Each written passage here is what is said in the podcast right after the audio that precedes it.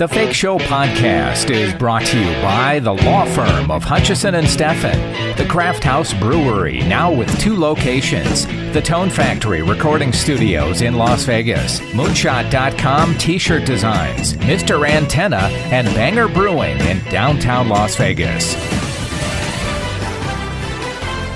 It's The Fake Show with Jim Tofte. Kenny Smith is a two time NBA champion, having won as the starting point guard for the 94 and 95 Houston Rockets. And since retiring in 1997, he is one of the great analysts in pro sports on TNT's Inside the NBA. Now he is about to run his own virtual basketball camp and then prepare for the NBA season to resume in the Orlando bubble. Kenny, welcome back to the show. You and your family are staying healthy during this pandemic? Yes, we are. We, you know, staying healthy, uh, staying mindful, staying aware, and uh, you know, different different times with the pandemic going on, though. We certainly miss seeing the NBA teams here uh, for the summer league here in Vegas. Yeah, different experience. Like I said, you know, um, the, the pandemic has really changed the scope of uh, things, and you know, one of the things that it has, you know, you know, social distancing, and for me, I was sitting at home and I usually have a basketball camp that was canceled. Uh, you know, I usually speak at you know different functions, and my kids go to camp. Those were canceled. So that's what you know. I just thought I was like I created the first virtual basketball camp.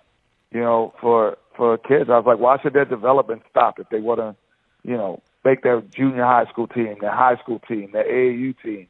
And so it's the first virtual basketball camp. JetAcademyCamp.com. What differentiates it? It's live you come on, you come on live, and your and your personal trainers are Victor Oladipo, uh, Trae Young, Kemba Walker, WNBA MVP Breanna Stewart, and also Brittney Griner. You have the best of the best, and they become your personal trainers for two for an hour and a half uh, every day. And again, it's jetacademycamp.com. Oh, it's such a great idea. And to that point, how crucial was it for you when you started your career in Sacramento and having someone like Bill Russell as your mentor? Oh, man, it was un- unbelievable. Uh, you know, funny story, you know, every plane ride and every bus ride as a rookie, my job, I had to sit next to him. So yeah. I got to hear all of the great Lakers stories. I mean, Celtic stories, Lakers versus Celtics, yeah. Celtic stories. I got to hear all of the civil rights stories. I got to hear all of the things about the great things that he's been part of. Every single day was like a, a storybook sitting next to Bill Russell every day. And I mean, he had one of the great voices too as an analyst as well. And and I have to say that, and this is not just you know blowing smoke. I think that you're the best analyst on the best post game show in pro sports. With that in mind, I've heard the rumor that several NBA teams have been targeting you for a front office job. Is that more than just speculation at this point? Well, I think that you know now that it's becoming more than speculation, yes. But I think overall, you know being a president of a team is something that, because of the wealth of information that I've acquired over 20 years being there, you, you talk about, you know, uh, every runner, every agent, every player, every general manager, owners, like giving, you know, asking for your opinion on certain things. You know, most teams, which they should do, they pay attention to themselves. My job has been to pay attention to the trends and the curves of the league and what's about to happen uh, and what's going to happen, what's down the road. So you know, it's I think it's inevitable, uh, but it's been you know it's, it's it's a fun process to even you know be considered for. What did you think of Michael's documentary series? You must have enjoyed it. I mean, that that was quite a ride for all of us. I, I was so happy to see the greatest player that I've known be able to unveil and uncover why he felt he was great and what made him great. I, I think that you know typically he said, you know, what what he did, he analyzed it after the fact. Uh, but now he was telling us his internal, most secret thoughts about why why he did these things. Not just that he did them, but why he did them. And uh, that was just great to see. I do think our Houston Rockets teams would have beat them. I, I right. think he was the best player in the, in the uh, ever but I don't think he was on the best. He would have been on the best team those years. But I, he is the best player that I've ever seen, without question. Kenny, there certainly is anxiety and some nervousness about the NBA restart later this month. In fact, some players like uh, Wilson Chandler and, and some others have opted out of this. How are you and your crew feeling about going to Orlando at this point? Well, it, it's not confirmed that we're actually going to be in the bubble. I know that we're going to be in Atlanta at times. I think we open up our show.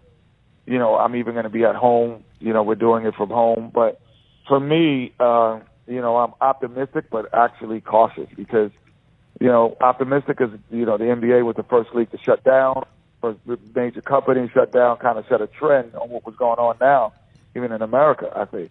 Uh, but hopefully they have a optimistic of saying that they figure some things out. But this is cautiousness is this is the most contagious virus that we've seen uh, in our lifetime, and possibly most deadly. Yeah. Do you guys think that there's a chance that this that this restart might not even happen? I mean, a lot of uh, analysts have said that pro sports should really just step away until next year. Well, you know, I, like I said, that's where my optimism comes. We were the first to stop. Maybe we, we you know, we have some precautions in, in hand that from the knowledge that you know Adam Silver's had to say this is an opportunity to start. And by the way, are you good with uh, NBA players being able to put a custom name on the backs of their jerseys? A good start, yes?